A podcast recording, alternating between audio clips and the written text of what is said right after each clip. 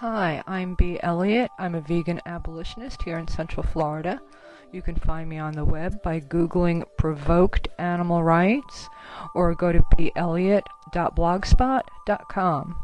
In the meantime, I hope you enjoy this next Coexisting with Non-Human Animals. It's a great podcast, and thank you, Jordan, for all you do.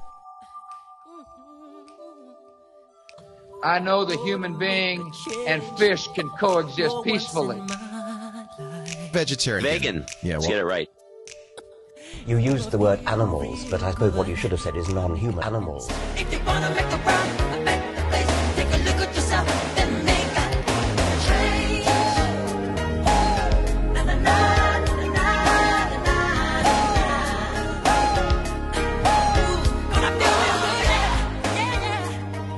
Hello and welcome to episode 13 of Coexisting with Non-Human Animals. This episode I have some more small stories. A curious story about a local vegetarian scout selling meat for fundraising, a potato pest, a rodeo bull, hype about animal cruelty in New Zealand. My bumper was from a dear friend, Bea Elliott. It's my last bumper, so next episode I'll have to start reusing the other ones. If you are a vegan, I'd love to have a bumper to play from you. My full list of bumpers are from Sam Tucker, Elizabeth Collins, Roger Yates, Jesse Hume, Chris Noaro, Corey Wren, Barbara DeGrand, and Nell B. Elliott. Vegetarian Scout. I was interested to find a story about a local vegetarian in Invercargill's newspaper, The Southern Times. It's a rather odd scenario, a 14-year-old vegetarian selling meat for fundraising. Pip Prouting is a scout. Just to be clear, scouts are a group of young people who go camping and earn merit badges. A jamboree is a large national or international gathering of scouts. Here are some extracts from the full article. Running a sausage sizzle is tough when you're a vegetarian, but that is also the sort of sacrifice a scout will make to get on a jamboree. It's a sacrifice 14-year-old Pip Prouting was willing to make. Pip is one of 11 Southern Scouts who have packed their bags for the 22nd Australian Jamboree at Cataract Lake, just south of Sydney, which will be held from this Saturday to January 15th. The group of 9 boys and 2 girls, along with Pip's scout leader father Mike, flew out last night. After 18 months of fundraising, during which Pip and her father estimated they sold about 3,500 sausages outside the warehouse, the time had finally come to head across the ditch. About 200 New Zealand scouts would make the trip to the Jamboree. At a cost of $2,500 a scout, the Southern group had to think about fundraising a long time before the event, he said. But Southlanders' affection for sausages helped out a fair bit, he said. I cannot believe the amount of people who will eat sausages at all hours of the day, once again, he said. Pip was one of the scouts who attended the previous New Zealand Jamboree in Christchurch 2 years ago, where 30 children were quarantined after displaying norovirus symptoms. Here are some comments from 2 vegan friends, from the Vegans Chat email group. D. Aren't there other ways to raise money, I wonder? And Bruce Grenville said, when I was a Boy Scout, fundraising was always done by the Bob a Job week, where we all knocked on doors and offered to work for payment. Usually this meant polishing silverware, cleaning sheds, doing gardening, etc. But those Southern Scouts could have offered vegan sausages. So where does that kid get off saying whatever it takes to get to Oz? There is nothing in the Scout Code that says you should forsake your ideals to score money. Rodeo Bull. A bull which escaped into a crowd of spectators at a rodeo near Rotorua today was captured with no injuries to the crowd or the animal. The 1-ton bull was in a yard when it jumped a fence and was loose for about 40 seconds, Rodeo Secretary Maxine Timoana-Nui told NZPA. A group of bullfighters managed to subdue the bull, but it was pure luck that no one was injured, Miss Timoana-Nui said. It was just handled really well. The bull was up and running round, and animal welfare personnel and a vet at the rodeo had no concerns for its well-being, she said. I just wanted to mention that story because of how the animal would have been treated. So, The animal manages to get free, but oh no, we can't have that, and it gets subdued. If the spectators could see this, I would imagine there would have been a large cheer as the naughty animal got put into its place. Rodeos are not really part of New Zealand culture, although it seems like there is a travelling circuit for the event. I suppose the same riders go from place to place and ride local animals. Another story mentions Australians also taking part. Te Anau is a beautiful part of New Zealand. It's a couple of hours north of Invercargill in the South Island. It's known for its scenery of mountains, lakes and waterfalls. Scenes for the Lord of the Rings trilogy were filmed there, but it is also known for the Te Anau Rodeo, which has been going on for 40-odd years. Here are extracts from a story about the Te Anau Rodeo. 8 seconds. It might seem insignificant, but at yesterday's Te Anau Rodeo it was the difference between glory and a face full of dirt.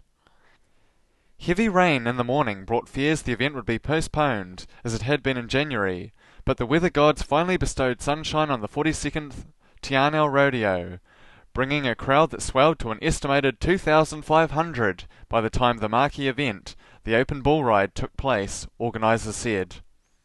So, by Te Anau standards, the swollen crowd numbers about 2,500. Wow! Commentator Bruce Campbell summed up proceedings best by saying the 8-second window was key to the larger events. It's not very long, 8 seconds, but when you're sitting on a half-ton of beef, it's a long time. Competitor Ben Possum Watson of the Hakateramiya Valley said in 8 seconds' time could stand still. It is a long time, a lot of stuff goes through your head. However, man beating beast in time was only part of the recipe for success, one judge explained. It scored out of 100, 50 points for the rider and 50 for the bull, he said. Young cowboys and cowgirls also got their chance to impress in the junior steer ride, calf ride and sheep ride. For many, it was their first time in the rodeo arena. 9-year-old Kate Turnbull of Te Anau was unfazed after pitching over the neck of a calf into the gravel after 2 seconds on her first ever attempt. I didn't hurt myself, I was just fine. As soon as I was off, I was done. I hate seeing children at rodeos. They get indoctrinated that it's okay to treat animals in this manner. Potato pest. Another story in the Southern Times was about a potato pest. A Southland potato grower is setting insect traps to test for a potentially harmful pest that has cost the industry about $47 million since 2008. The tomato-potato psyllid was discovered in the North Island last year, and in some cases had wiped out almost 70% of crops. Southland-based Piper's Produce co-owner Brendan Hamilton had set up 4 sticky insect traps in one of his potato patches to catch any psyllids that might have migrated south. The pest injected toxins into potatoes that would cause them to turn zebra-striped and black when cooked. Stopping here, notice the word toxin and that this toxin makes the potatoes turn black when cooked. Sounds gross and deadly, right? Wrong. Back to the story. The toxin cannot harm humans, but the change in looks meant that potatoes would be unsellable, he said. Oh dear, so these awful toxins, no doubt injected by a pest. All they do is make the potato go a different colour when you cook it. I'd gladly eat black potatoes, if they were the same apart from colour, didn't hurt any bugs, and cost less. I was interested in the photo that went with the story. The farmer was putting up large sticky pieces of paper. Essentially, these are glue traps for flying insects. Glue traps are being banned worldwide. They're used for catching mice and other ground pest animals. The animal touches the sticky paper and is stuck, to starve to death since they cannot move. But these traps also kill birds who touch them, and so they are being removed from sale. These sticky pieces of paper, attached to a stick like a banner beside the crop, surely these will catch butterflies and so-called good insects, possibly birds, although I'm not sure. Since the paper is hanging off the ground, perhaps a bird would be able to get free. In any case, I thought it was an interesting story, since glue traps placed on the ground are being slowly banned, and that a local farmer is using them to catch flying insects. I don't know much about killing so-called pest animals. I don't know if we really have to do it or not. I have a small vegetable garden, and my lettuces and silver beet get holes munched in their leaves, but it's not like it harms me personally. I have nothing against the snails or other bugs that have very small stomachs compared to me. There's plenty to go around. I figure, if I were eating bread and a small bird appeared next to me, asking for a small bit tossed its way, I'd oblige, so why not let a few insects have their fill from my vegetable garden? Again, I don't know if large commercial-scale crop farmers need to kill pest animals. I understand it's different to my own personal little vegetable garden. But the potato pest in the story only leaves cosmetic damage, like the holes that get put into the leaves in my vegetable garden. It's not like we are harmed by black potatoes, or a hole or two in our silver beet. Animal cruelty law. A fair amount of buzz has been reached over a National Party politician talking about cracking down on animal cruelty in New Zealand. Tauranga MP Simon Bridges has drafted a bill asking for the maximum penalty for deliberately mistreating animals under the Animal Welfare Act to be raised from 3 years to 5 years in prison. I personally don't see the point of these types of laws. In many ways, I don't see how you can punish someone properly for what they do to animals. An eye for an eye would make the whole world blind, and you cannot kill someone twice. Throwing someone in jail for up to 5 years instead of the current up to 3 years will only cost the country more money. One estimate for the current cost of housing an inmate is roughly 92,000 New Zealand dollars a year. Let's round that up to 100,000. It will cost that much in a year or two anyway. Here are two examples mentioned. For example, Wayne Williams, 34, was sentenced to 4 months in jail for beating his partner's dog with a metal pole before strangling it to death. And Peter James Cooksley, 48, shot a cat with a crossbow bolt through the abdomen for entering his house, but was fined just $500. Mr. Kerridge said many acts of animal cruelty were committed by people to torment their partners, including a case where a man was sent to prison for 2 months for throwing 3 kittens against a wall.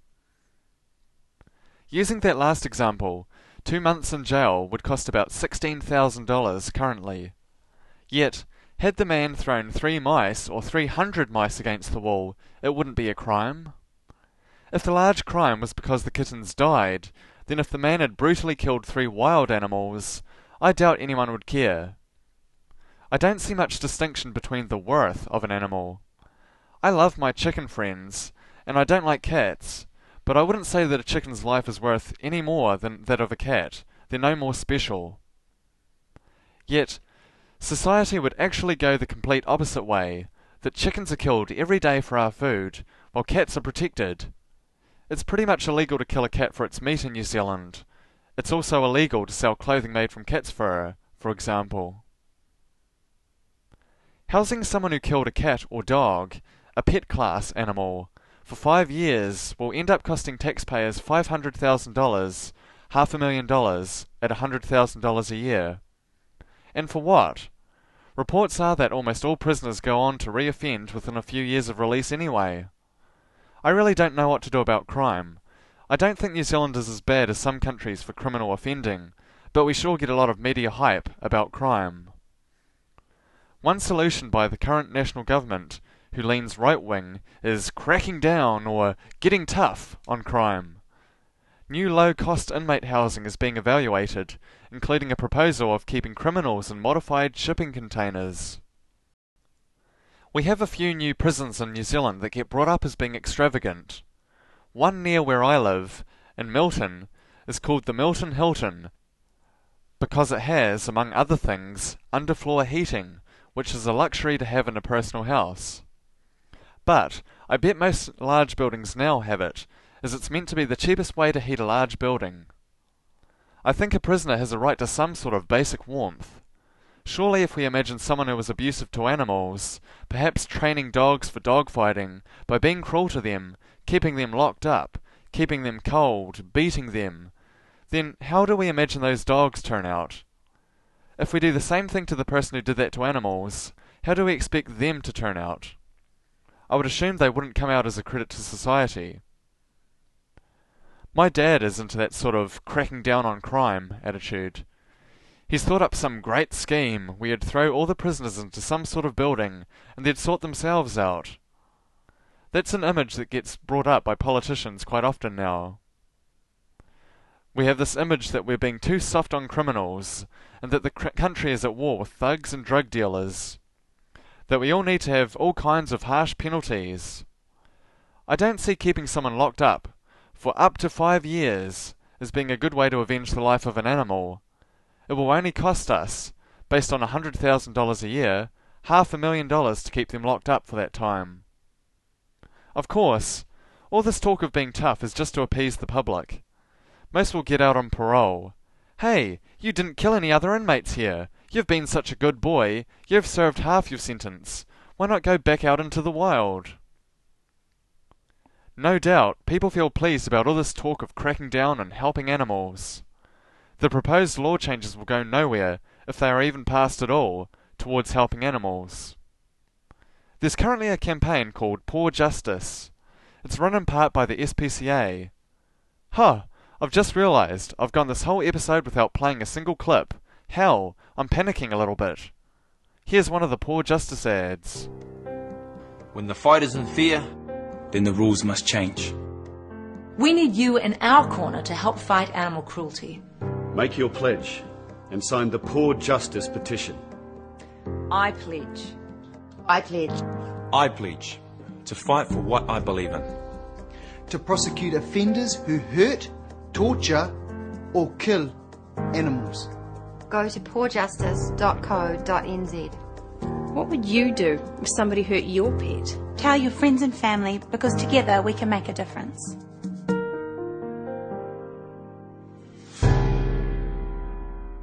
Notice the language of the B-list New Zealand celebrities in the ad.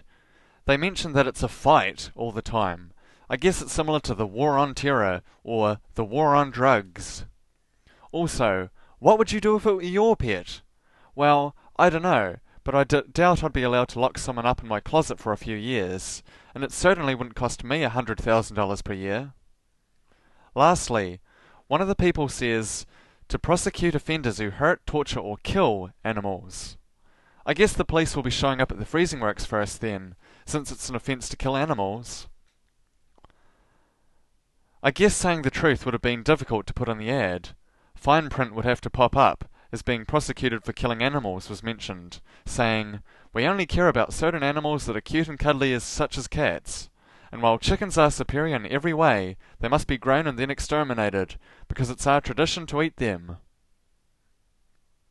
One of the television ads has a celebrity mention making a move towards animal rights, since animal rights has become something of a buzzword. I don't really see making a law change to cost the taxpayers up to $500,000 a year, instead of only up to $300,000, as animal rights. Putting people in jail after they have killed animals doesn't save any lives. I think animal rights means veganism. Thank you for listening to Coexisting with Non-Human Animals. You can find the script for this episode, as well as downloads for every episode of Coexisting with Non-Human Animals, at coexistingwithnonhumananimals.blogspot.com. If you want to contact me, even just to say you've listened, send an email to jwontdart@gmail.com or on Twitter, twitter.com/jaywontdart. I'd appreciate it. Thank you for listening. Away from the notion of animals as things and toward the moral personhood of animals. The choice is ours. If you're not vegan, go vegan. It's easy, it's better for you, it's certainly better for the planet, and most importantly, it's the morally right thing to do.